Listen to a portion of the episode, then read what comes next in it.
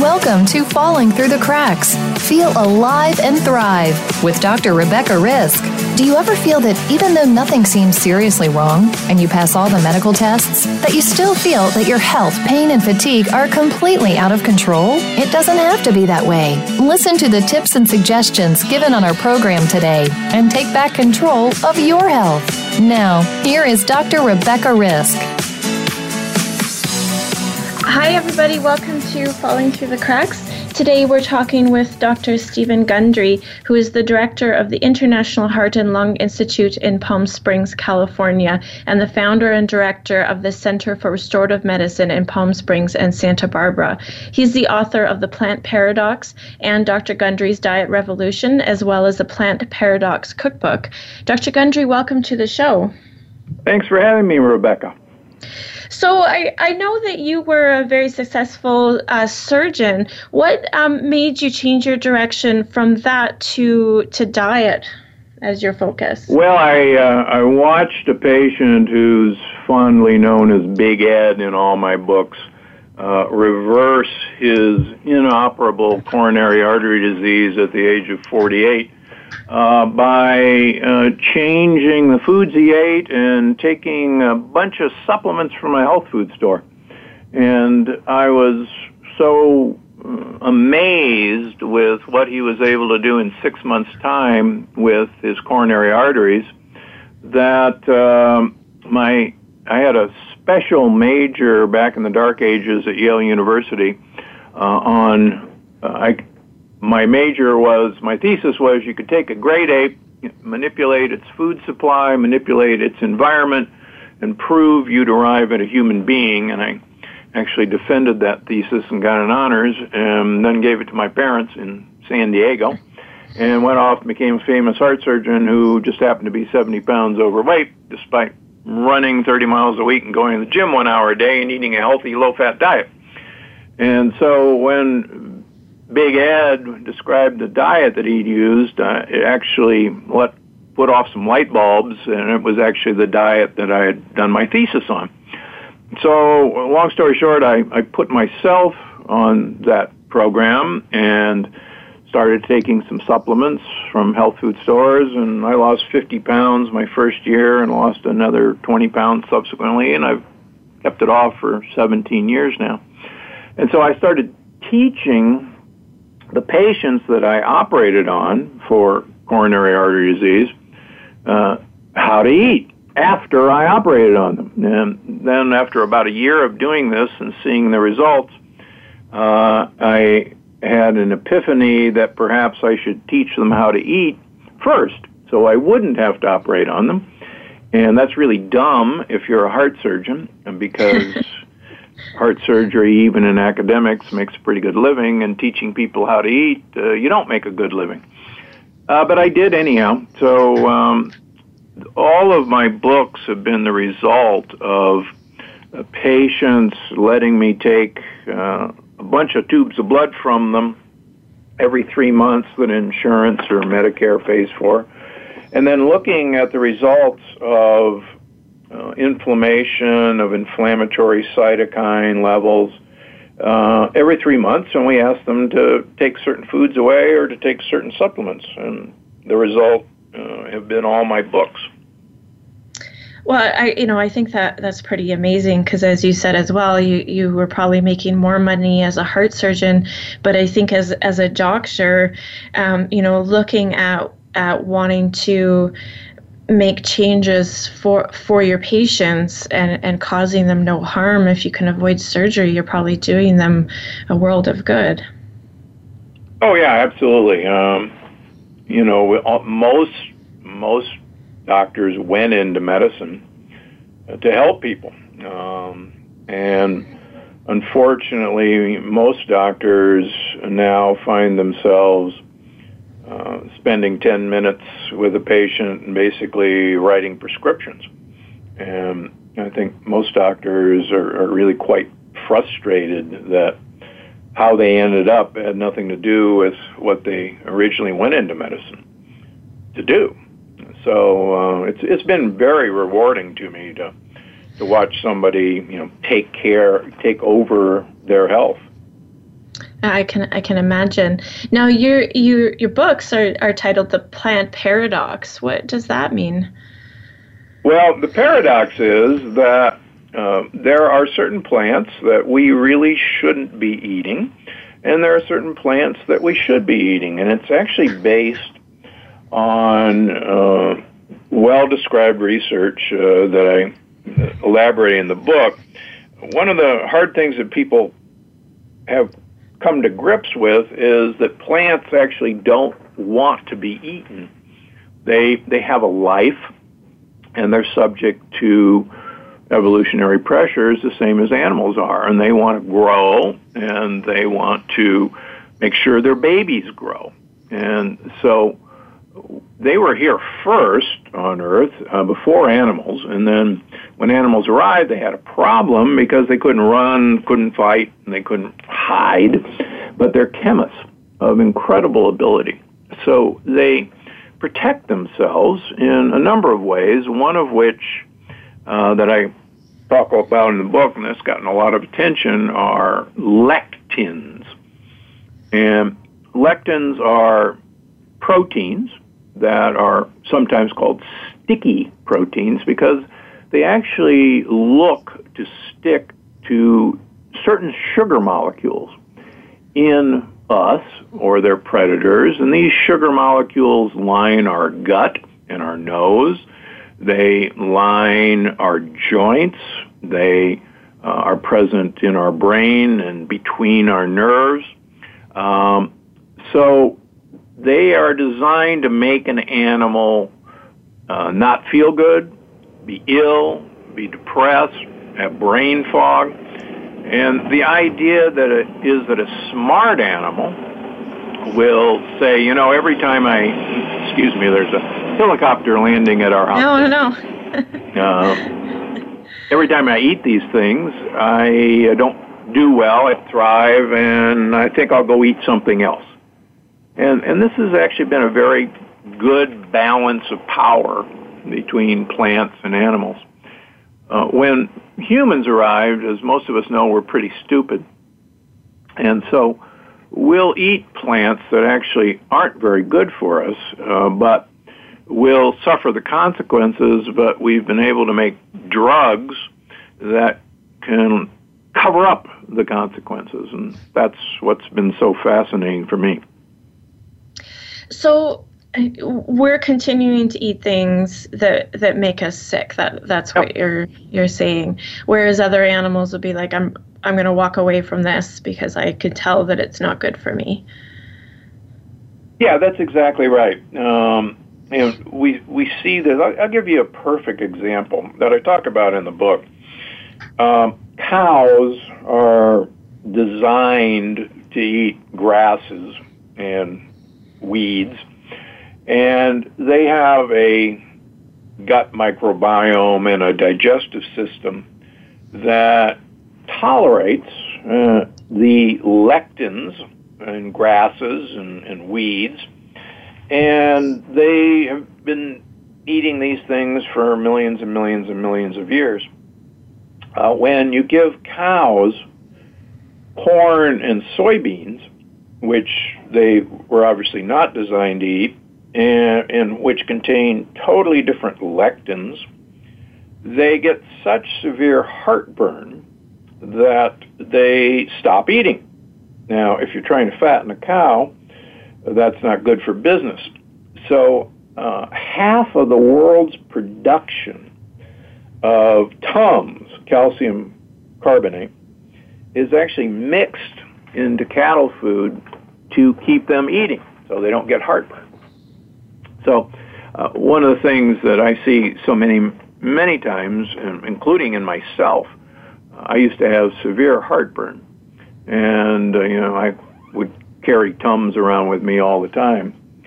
And the interesting thing is when I stop eating lectins, uh, I don't have heartburn anymore. And if you think about it from a plant standpoint, if it hurt me to swallow, uh, I would say, gee, you know, every time I eat this stuff, uh, it hurts. And I, I don't think I should do that anymore. Uh, just like a cow won't, won't eat. So Uh, if somebody who's listening has heartburn, I can guarantee you it's from lectins, not from stomach acid. Hmm. Um, well, it, it is. A lot of people have heartburn. This is a, a, a pretty common, um, yeah. and you know, it, it's it's not taken too seriously. People, unless it's uh, pretty chronic, people are given medication and and off they go. And their doctors don't talk to them about diet except maybe spicy food.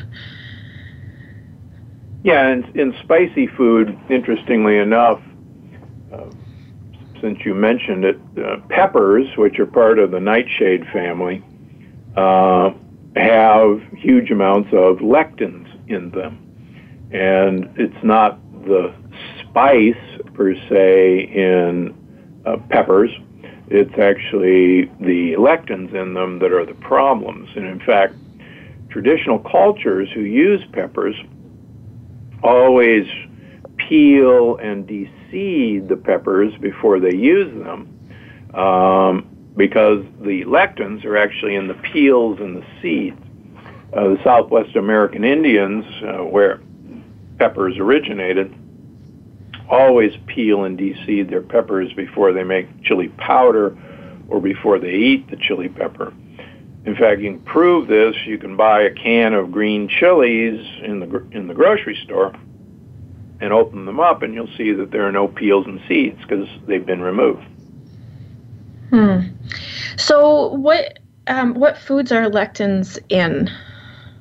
Well, so, you know, all all plants have lectins. In fact, animals have lectins. They're a communication system that we use from cell to cell. But there are certain plants that, whose lectins are, in the scheme of things, very new to us, and those include all the grains. Interestingly enough, gluten is a lectin, and gluten, of course, is present in wheat, rye, barley. It's also in oats, even if it says gluten-free. Gluten is a fairly minor lectin in the scheme of things, uh, and most people don't know that gluten-free foods actually have far more lectins than the gluten products that they replace. And that's why uh, about half of my practice is now autoimmune disease, and we have a lot of autoimmune patients who eat gluten-free, and they're they're definitely improved, but they're not all the way improved, and it's when we take away the other lectins that they finally uh, get better. Uh, so lectins are in all grains. They're in pseudograins like quinoa. They're in corn. They're in the nightshade family, potatoes, eggplant, tomatoes, peppers, and goji berries. Goji berries are a nightshade full of lectins. They're in the squash family, so cucumbers, zucchinis, yellow squashes. Uh, they're also in two beans uh, from the Americas, peanuts and cashews. They're not nuts at all. They're legumes. And they're in beans and legumes. Uh, there's actually one company called Eden Foods that pressure cooks all of their beans and lentils. Uh, and pressure cooking uh, is the only known way to destroy all lectins except gluten. Gluten, unfortunately, can't be destroyed with a pressure cooker, which is too bad. Oh, Doctor Gundry, are you with me still? Ah, uh, still there. Oh, oh, you cut out there. Um, so, so with most of these products, you're saying that they can be destroyed. The lectin can be destroyed in a pressure cooker. Yeah, I think you know the modern pressure cooker Um, has been just an amazing advance in a lot of ways. It, as I talk about in, in The Plant Paradox in the cookbook, uh, it's not your grandmother's pressure cooker that explo- exploded in the kitchen all over the ceiling. Uh, and my mother actually exploded one when I was young. Uh, hmm. These are, they look like rice cookers. They act like rice cookers. They're kind of one-touch button, and they don't explode. And they not only cook food much quicker, but if someone, say, wants chili with tomatoes and peppers and beans, it's a really easy way to, you know, have your chili without the risk of what the, the beans and the tomatoes and the peppers are going to do to you. Well, that's that's really interesting and encouraging. So so gluten's the only thing that, that can't be put in the pressure cooker to be made differently, so that would have to be avoided. But then other things, if they're peeled and pressure cooked, could be consumed safely, depend, I'm guessing, depending on tolerance. Yeah, we've, uh, again, I, I see large numbers of people with autoimmune disease, and the pressure cooker has really been a lifesaver for so many of them because, for instance, you don't even have to peel and de-seed a tomato if you use a pressure cooker, or mm-hmm. peel and de-seed a pepper. Now, uh, if you peel and de-seed tomatoes, as traditionally it's done in Italy and France, uh, you don't have a problem. If you peel and de-seed cucumbers, as traditionally it's done in Greece and France and Turkey, you don't have a problem with them because, the, again, the peels and the seeds are, are where they are in these um, plants. Mm-hmm. Okay. Um, we're going to take a quick break. We're talking today with Doctor Stephen Gundry. He is the author of The Plant Paradox. We'll be back shortly.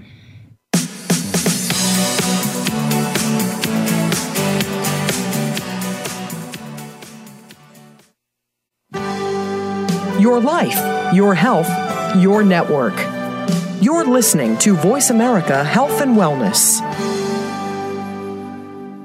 The largest syndicated alternative health talk program has come to the Voice America Network. The Doctor Bob Martin Show is the program that will answer your health questions and help you to heal your own body of many different ailments. Each week, you'll hear the answers that Doctor Bob gives to his callers that help them to be their own doctor most of the time. We'll also discuss developments on the healthcare front and what you need to do to keep your body in top form. The Doctor Bob Martin Show airs Wednesday mornings at nine a.m. Eastern, six a.m. Pacific on Voice America Health and Wellness. The Voice America Live Events channel is here now to showcase your corporate, individual, or organization's live event. Visit voiceamerica.com forward slash live events to see all of our past live events and find out more. Whether it's a multi-day conference, special speaker, or single-day event, we've got everything to make your event a success. We can do a few hours or a few days. For more information about taking your event to the next level, call Jeff Spinard at four eight zero, two nine four, six four one seven or email info at voiceamerica dot com. Again, that's Jeff Spinard at four eight zero, two nine four, six four one seven or send us an email to info at voiceamerica dot com. Voice America is where you are and where you want to be. Join us around the globe as we broadcast live from some of the most interesting events available. Don't forget to view all our live events, including on-demand access to past events that you may have missed by visiting voiceamerica.com forward slash live events. Your life, your health, your network. You're listening to Voice America Health and Wellness.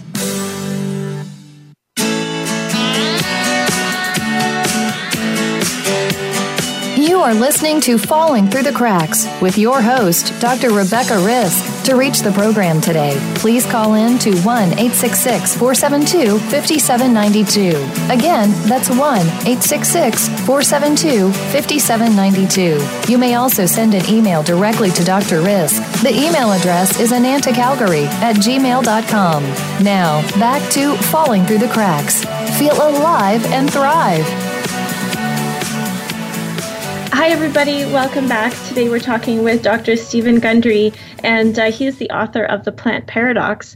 So, Doctor Gundry, you've mentioned a couple of things that, that people experience when they're consuming lep- lectins, but I'm I'm guessing it's it's more than that. Can you just tell us what somebody would be experiencing um, if it, if these uh, proteins are making them sick? Well, you know, Hippocrates twenty-five hundred years ago said that all disease begins in the gut. And he was actually incredibly prophetic because I, after seventeen years of research, uh, agree with what Hippocrates said, you know, a long time ago, and that all disease does begin in the gut. And one of the things that's impressed me that lectins uh, have been shown over and over and over again to bind to sugar molecules in the lining of our gut and to cause the cells that are hold, held tightly together uh, to break apart. And when this happens, uh, you get leaky gut. And leaky gut is actually a real thing. If you'd asked me fifteen years ago, I would have probably laughed you out of the room that that was pseudoscience.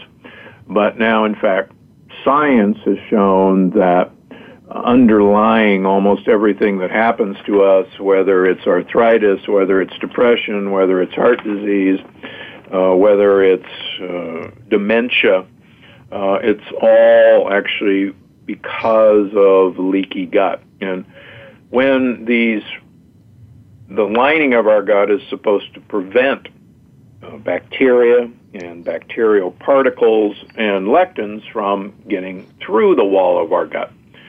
And when this doesn't happen, and lectins, which are foreign proteins, and pieces of bacteria, which are called L P S's, lipopolysaccharides, which look and act exactly like living bacteria, but they're actually dead bacteria, get through the wall of our gut, our immune system is stimulated to cause inflammation. Now, inflammation is a funny word, and inflammation, just again for your listeners, if we get a splinter underneath the skin, uh, it gets all red around that splinter.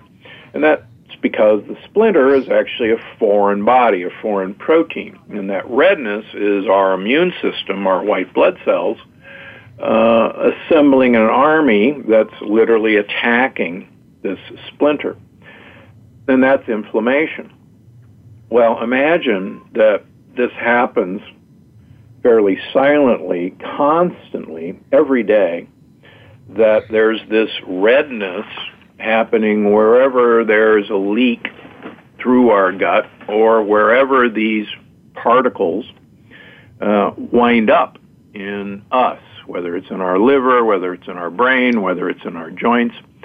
Uh, for instance, we can take somebody with an arthritic joint and stick a needle in their joint and take some fluid out and look at it under the microscope, and we can actually see Uh, lectins and these L P S's in the joint. And that is actually what's causing the inflammation and subsequent arthritis. And uh, so, uh, Hippocrates was right. All disease begins, and I say ends, in the gut. Um, which I I definitely agree with. I, I don't think anybody can get better if their diet isn't isn't good for them, um, and you know they're eating fast food and that kind of thing.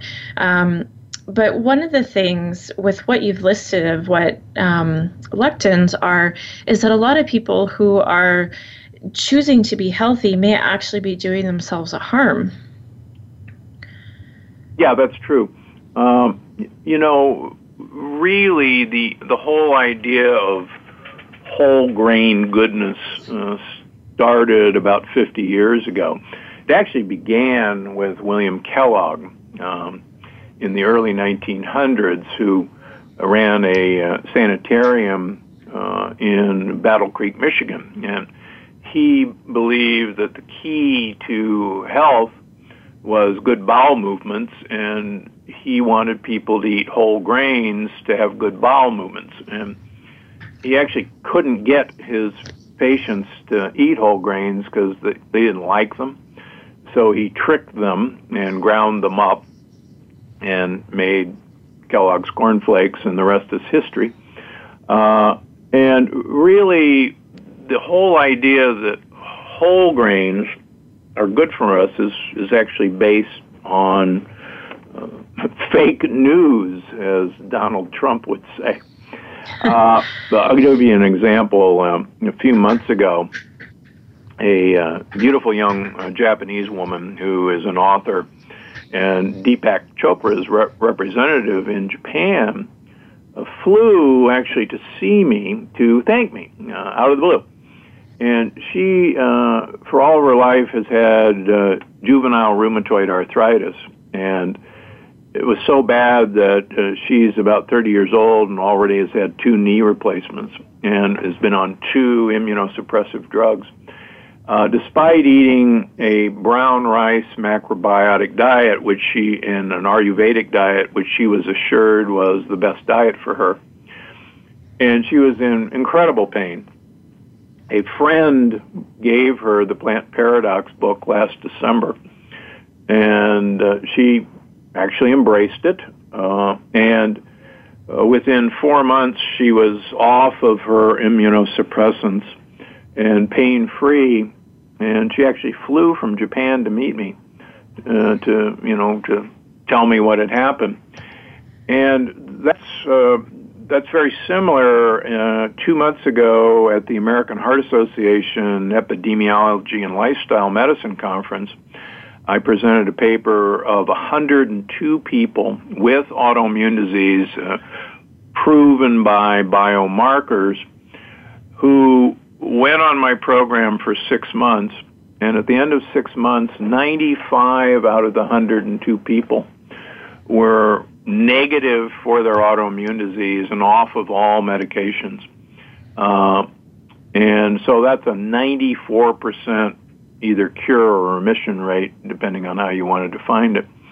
And we see that all the time. And in fact, I, I told you, we, I just saw some patients who flew in from Hawaii this morning, uh, and the husband had markers for lupus, and his markers for lupus are now completely gone uh, just by following this program. And so we see this uh, all the time, that healthy foods, things like whole grains, like cashews, like peanuts, like beans, uh, are actually one of the problems with people's diets. And when we, we get these foods away from them or have them use a pressure cooker, uh, their problems resolve. That's um, that, that's amazing, um, you know, because we're we're told if we have autoimmunity, that's for the rest of our lives.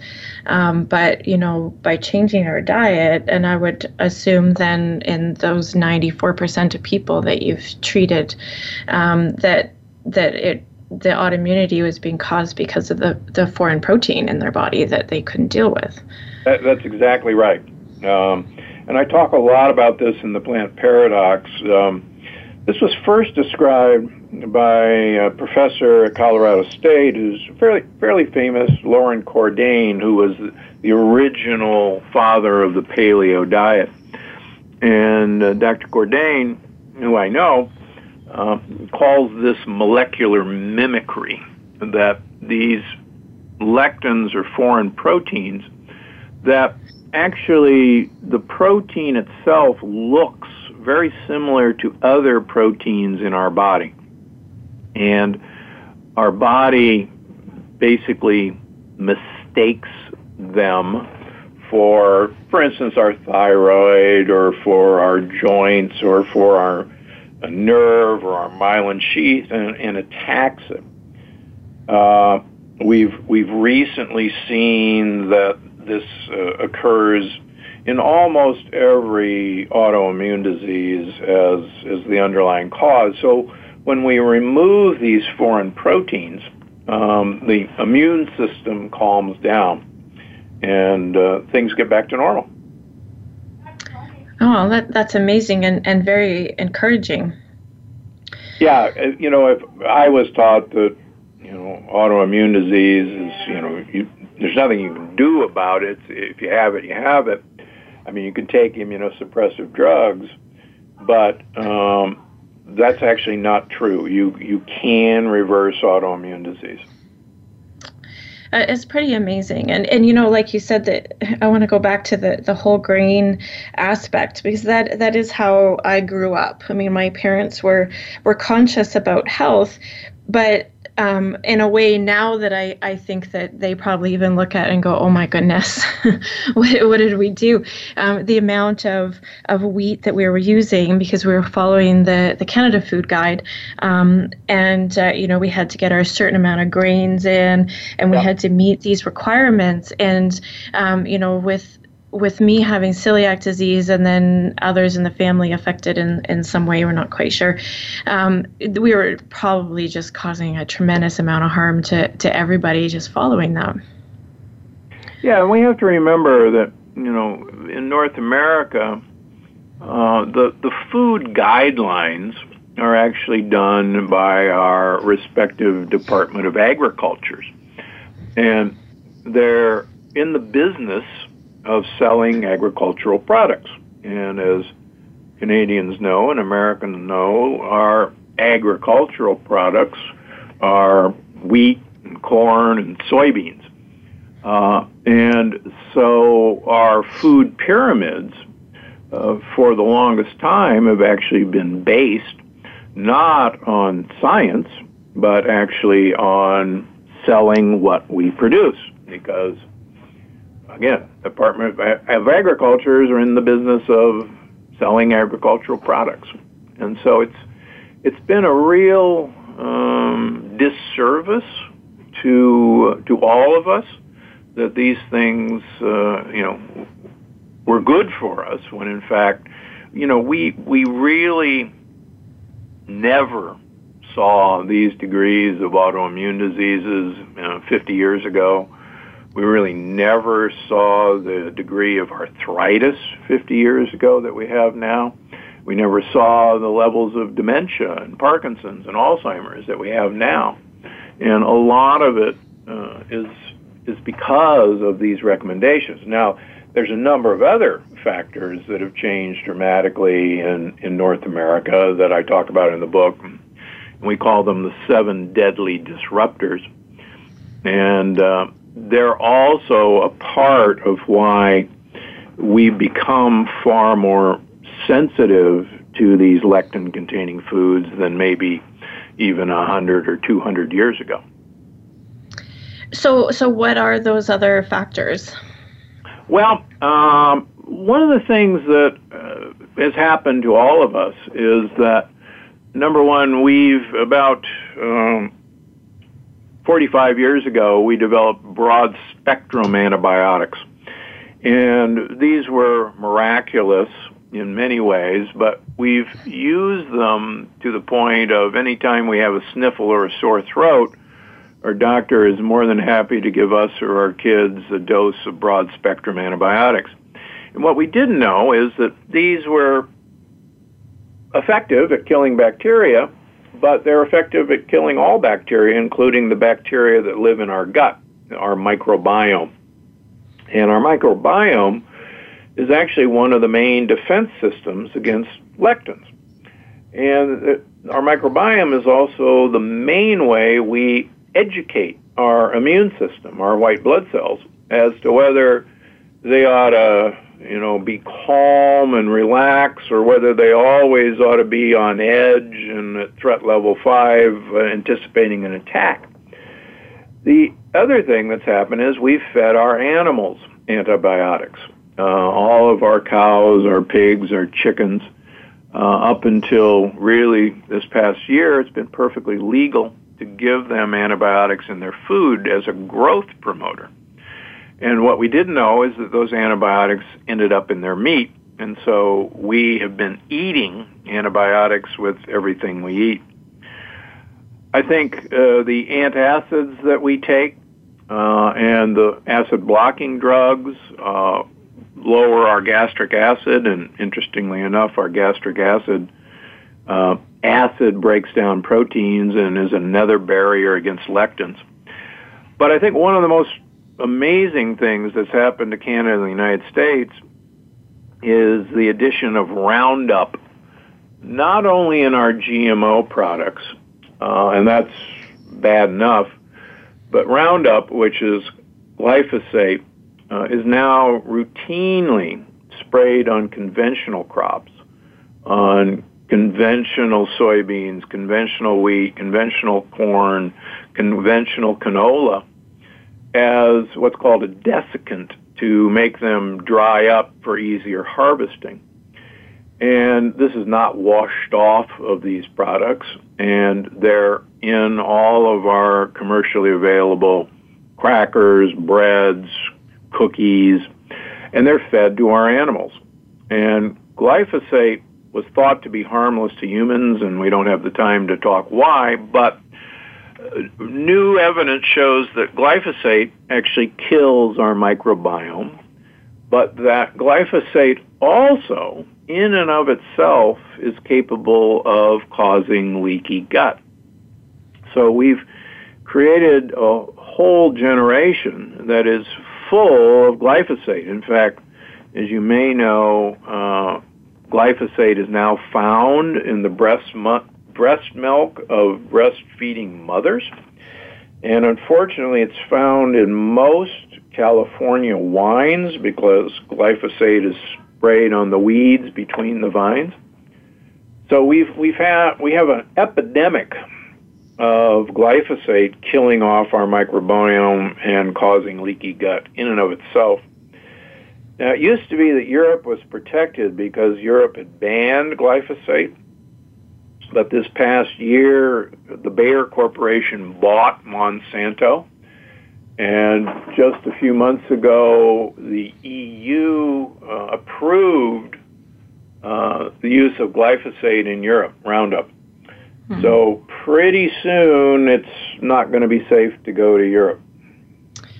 Uh, well, that that is unfortunate because a lot of people say they tolerate gluten better and other foods better when they travel to Europe from North That's America. True. Yeah. Um, we're going to take a quick break. We're talking today with Doctor Stephen Gundry. We're discussing his book, The Plant Paradox. We'll be back shortly.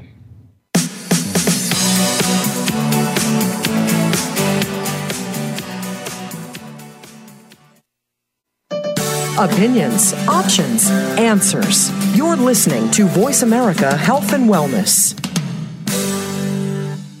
Take us on the go. It's even easier now. The Voice America Talk Radio Network has a mobile app for iOS, Android, or Amazon Kindle. Visit the Apple App Store, Amazon, or Google Play to download the app powered by Aircast. It's free and no registration is necessary. In minutes, you could be enjoying your favorite Voice America Talk Radio host no matter where you are, in the car, out and about, while traveling, or anytime you can't be close to your computer. Catch up on the archives you've missed or discover new shows on the spot. Search Voice America at your favorite app store.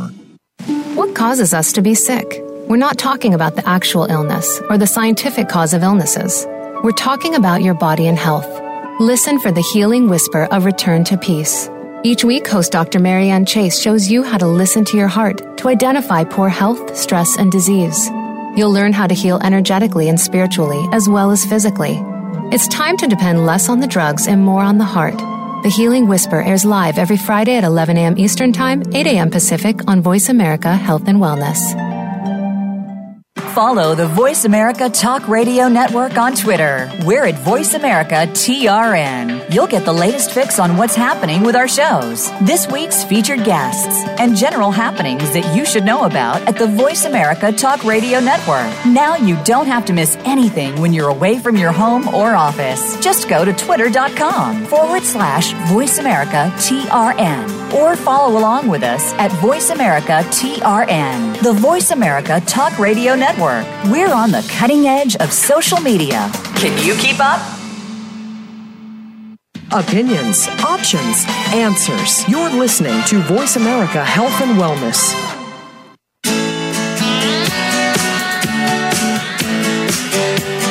You are listening to Falling Through the Cracks with your host, Doctor Rebecca Risk. To reach the program today, please call in to one eight six six, four seven two, five seven nine two.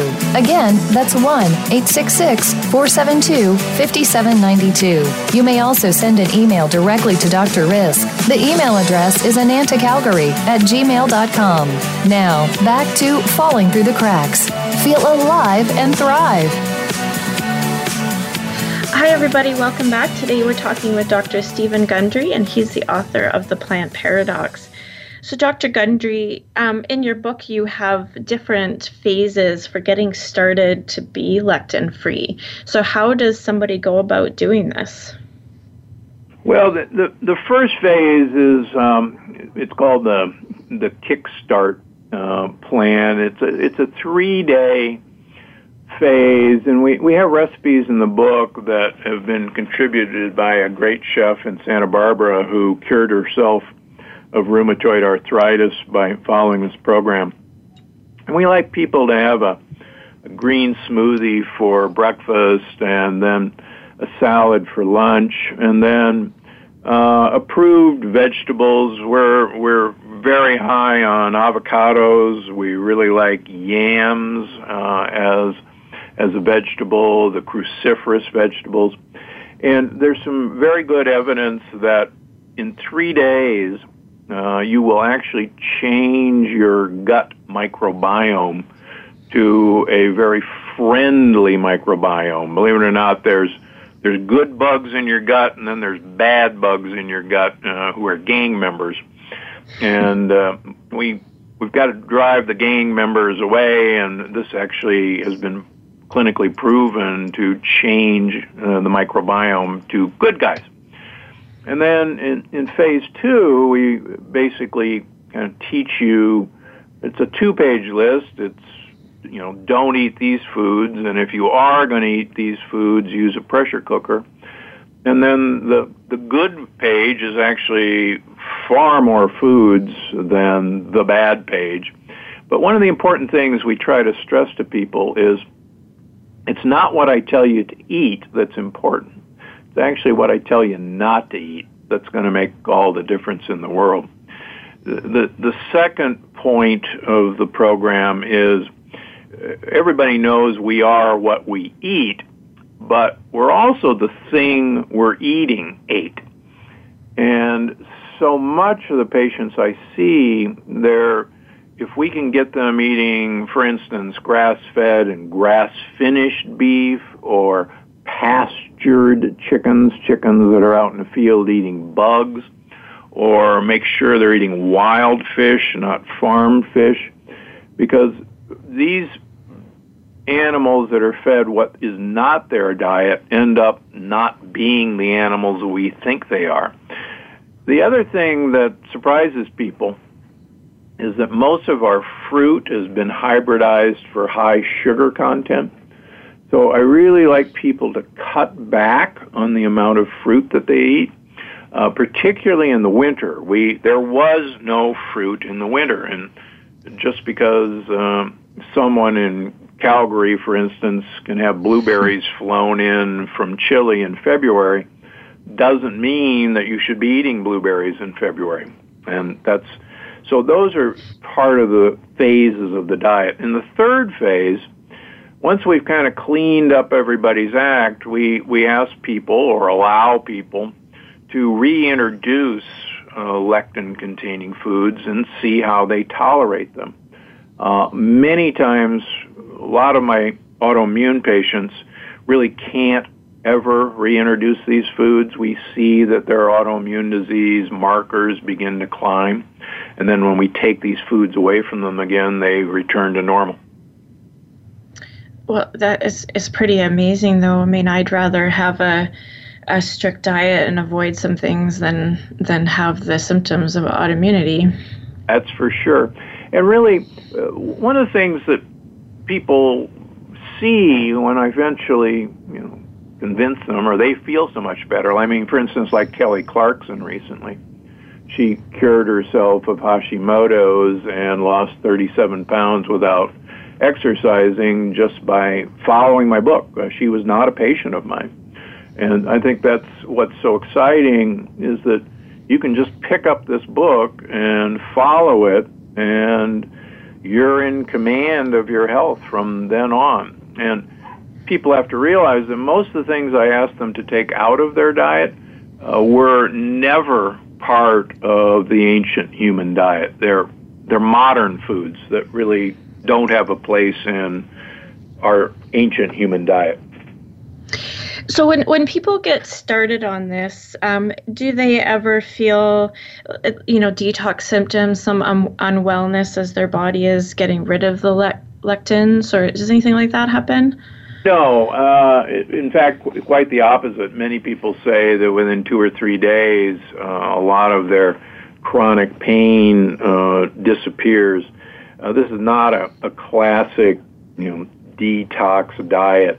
Um, some people, particularly if we're taking away uh, in chapter ten, which is our ketogenic diet, some people who have high insulin levels will initially get the low-carb flu or the Atkins flu, uh, but we have tricks to prevent that with M C T oil or coconut oil. So if people follow the suggestions, uh, they they actually feel better almost from the get-go, which is exciting.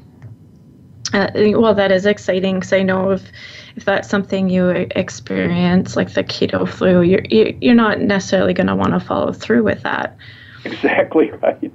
Yeah. Um, but if you start to feel well right away, that's a sign that you're definitely going in the right direction.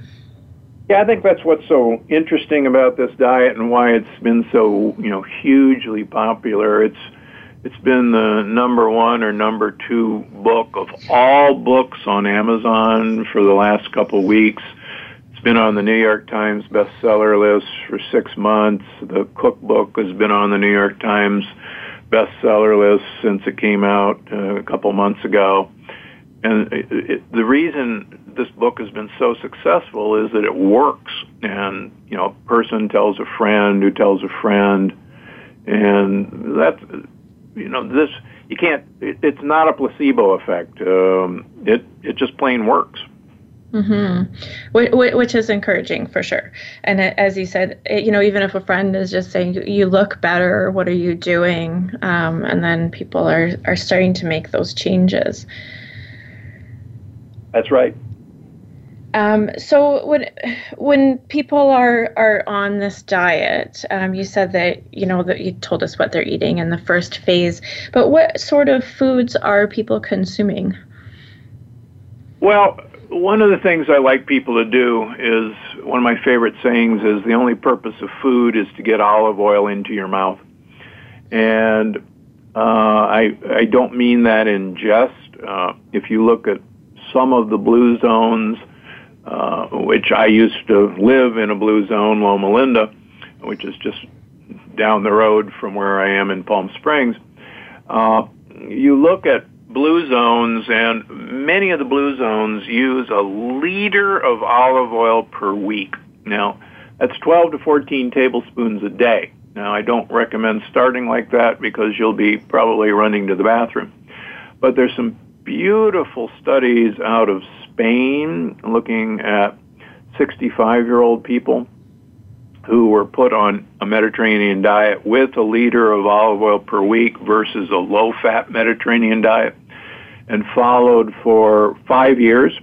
At the end of five years, the people on the olive oil group had improved memory. Their memory got better despite getting five years older.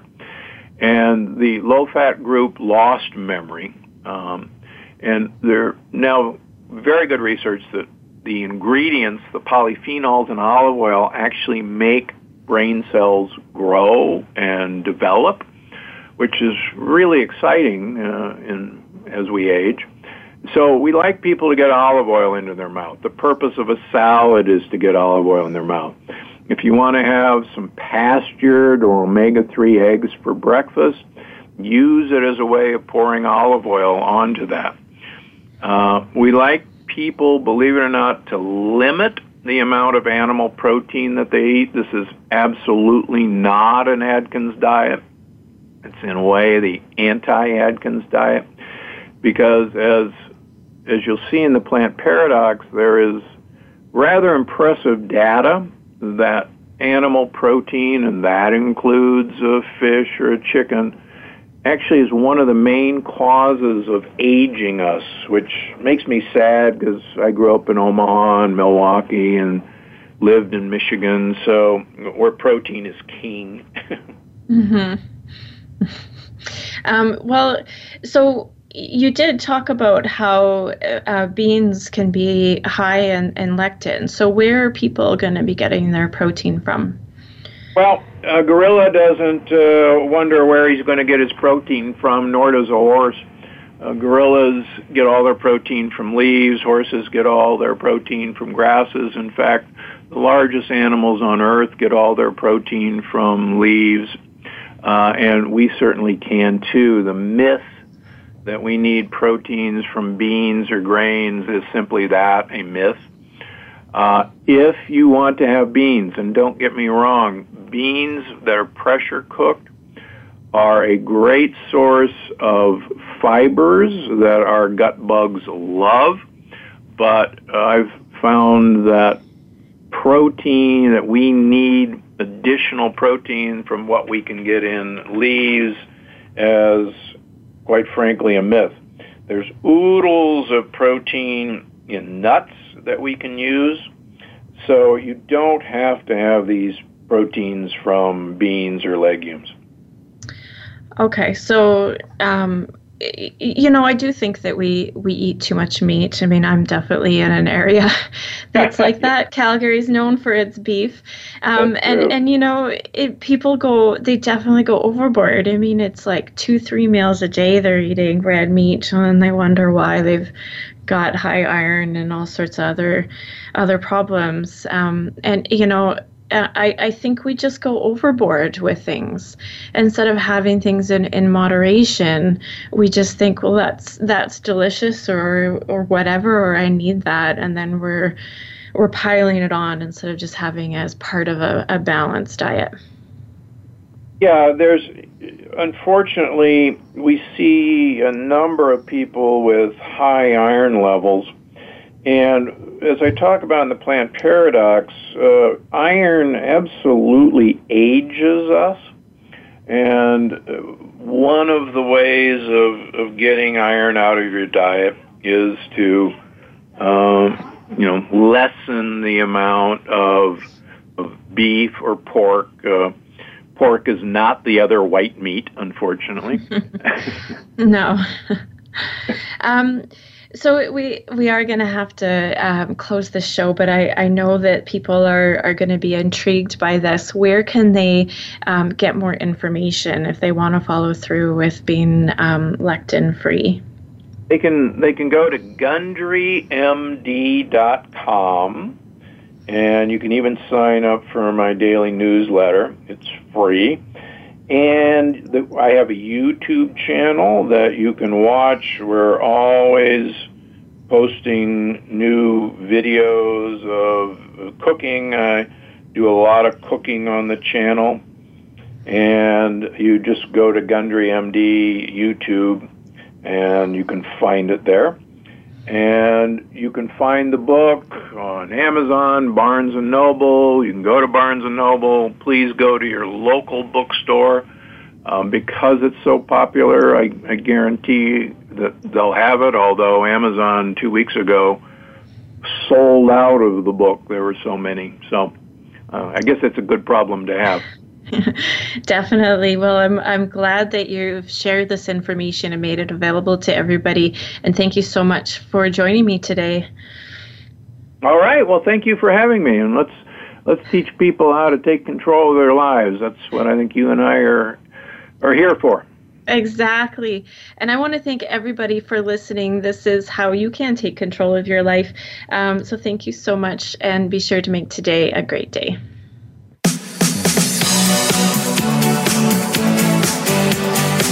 Thank you for tuning in to this week's edition of Falling Through the Cracks. Feel alive and thrive. Please join Doctor Rebecca Risk again next Monday at noon Eastern Time and nine a.m. Pacific Time on the Voice America Health and Wellness channel. We'll talk more next week.